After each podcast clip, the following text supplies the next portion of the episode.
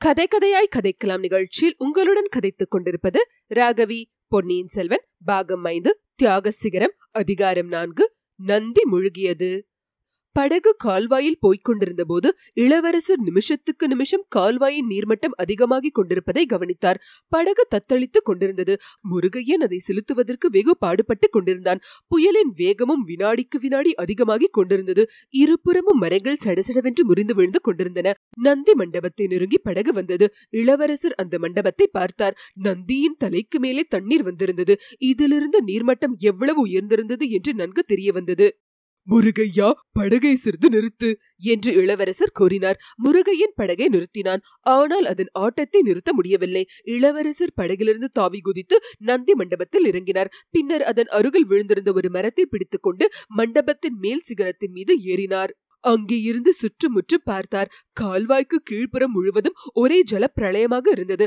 தென்னந்தோப்பில் பாதி மரங்களுக்கு மேல் அதற்குள் விழுந்து விட்டிருந்தன. இடைவெளி வழியாக பார்த்தபோது கடல் பொங்கி அந்த தென்னந்தோப்பின் முனைவரையில் வந்துவிட்டதாக தெரிந்தது.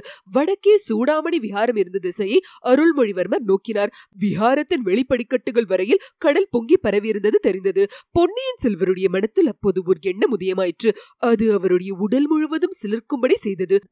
முருகையா படகை திருப்பிக் கொண்டு போ விஹாரத்தை நோக்கிவிடு.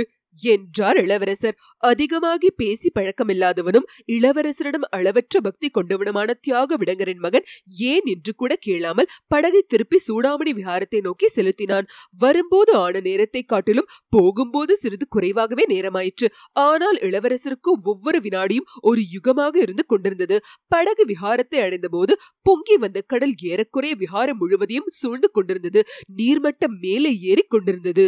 ஈழ நாட்டில் உள்ள விஹாரங்களைப் போல் நாகைப்பட்டினம் சூடாமணி விஹாரம் அக்காலத்தில் அவ்வளவு கம்பீரமாகவோ உயரமாகவோ அமைந்திருக்கவில்லை. இன்னும் கொஞ்சம் தண்ணீர் மேலே ஏறினால் விஹாரத்தின் மண்டப சிகரம் கூட முழுகிவிடும் என்ற நிலைமை ஏற்பட்டிருந்தது. இளவரசர் படகிலிருந்து தாவி தண்ணீரில் முழுகாமல் இருந்த ஒரு மண்டபத்தின் மேல் தளத்தில் குதித்தார். அங்கும் இங்கும் பரபரப்புடன் ஓடினார். விஹாரத்தின் அடித்தளத்துக்கு அவர் போகாமல் மேல் மாடங்களில் ஒவ்வொரு பகுதியாக தேடிக்கொண்டு வந்தார். மேல் மாடங்களிலேயே சில இடங்களில் மாறுபு அளவு தண்ணீரில் அவர் புகுந்து செல்ல வேண்டியதா இருந்தது. மேலும் மேலும் ஏமாற்றம் ஏற்பட்டுக் கொண்டிருந்தது. கடைசியில் கௌதம புத்தரின் உருவ சிலை அமைந்திருந்த இடத்துக்கு வந்து சேர்ந்தார். அந்த சிலையின் மார்பு அளவுக்கு தண்ணீர் ஏறியிருந்தது. அங்கே இளவரசர் நின்று நன்றாக சுற்றுமுற்றும் பார்த்தார். தண்ணீர் கண்ணீரில் குனிந்தும் பார்த்தார். அவருடைய வாயிலிருந்து எழுந்த மகிழ்ச்சியும் வியப்பும் கலந்த ஆஹா ஒலி அவர் தேடி வந்ததை அடைந்து விட்டார் என்பதற்கு அறிகுறியாக இருந்தது. ஆம் புத்தர் சிலையின் அடியில் தண்ணீருக்குள்ளே பகவானுடைய பத்ம சரணங்கள் இரண்டையும் இருக்க கட்டிக்கொண்டு ஆச்சாரிய பிக்ஷு உட்கார்ந்து கொண்டிருந்தார்.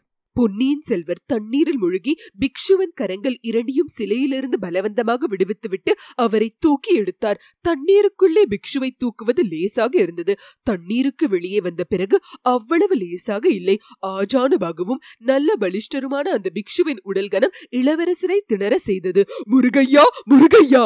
என்று குரல் கொடுத்தார். ஏதோ வந்தேன்! என்று சொல்லிக் கொண்டே முருகையன் படகை கொண்டு வந்தான். பொன்னியின் செல்வர் ஆச்சாரி பிக்ஷுவை தூக்கிக் கொண்டு படகை நோக்கி விரைந்து சென்றார். அவருடைய கால்கள் தடுமாறின.